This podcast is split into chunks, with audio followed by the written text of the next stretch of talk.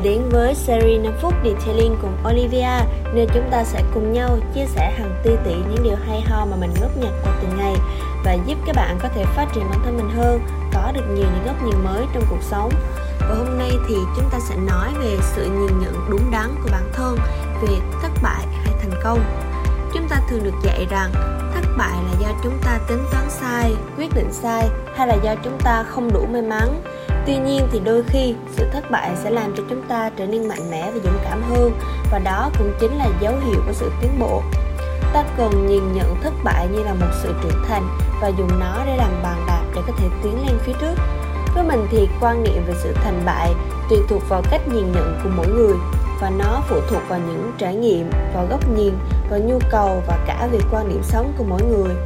Nhưng mà điều đặc biệt mà mình thường thấy ở những người trẻ, đó là chúng ta không bị bó buộc vào các tiêu chuẩn xã hội hay là hình ảnh do các thế hệ trước áp đặt và chúng ta tự đặt ra các tiêu chuẩn thành công cho riêng mình nỗi sợ hãi trước những sai lầm hay thất bại được giảm nhẹ và nó chuyển thành sự chấp nhận và có thể được trải nghiệm ta có thể làm lại nhà ở đâu thì mình đứng lên ở đó. Và đấy không chỉ đơn giản là những cách động viên đơn thuần, mà nó còn là thái độ sống của mỗi người trẻ. Tự do, khoáng đạt và nhìn thấy được nhiều con đường đến thành công hơn. Cũng tùy thuộc vào mức độ kỳ vọng mà mỗi người sẽ có một cái cách nhìn nhận khác nhau.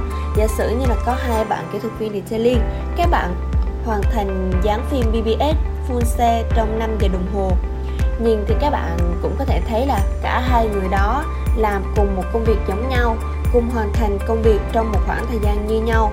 Nhưng mà mỗi người sẽ có một cái cảm nhận khác nhau về kết quả.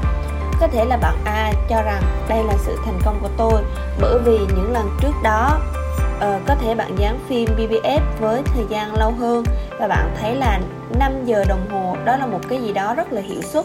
Nhưng mà bạn B cũng trong 5 giờ bạn lại cảm thấy mình thất bại. Bởi vì cái sự kỳ vọng cái mục tiêu mà bạn đặt ra có thể nó ngắn hơn 5 giờ.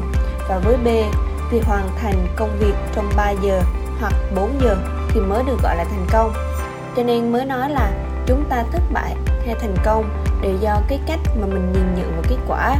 Vậy thì tại sao chúng ta lại có cách nhìn nhận như vậy? Theo mình nghĩ á, thì nó tùy thuộc vào sự kỳ vọng của bản thân về công việc mà mình làm tùy thuộc vào từng vị trí làm việc. Ở mỗi thời điểm khác nhau chúng ta sẽ có một cái mức độ kỳ vọng khác nhau. Và dĩ nhiên là sau mỗi lần làm thì chúng ta đều hy vọng một cái gì đó lớn hơn hiệu suất hơn tốt hơn. Và mỗi thời khắc chúng ta cũng có thể có những cái cách nhìn nhận khác nhau. Nếu ở thời điểm đó mà bạn từ bỏ bạn có thể sẽ trắng tay.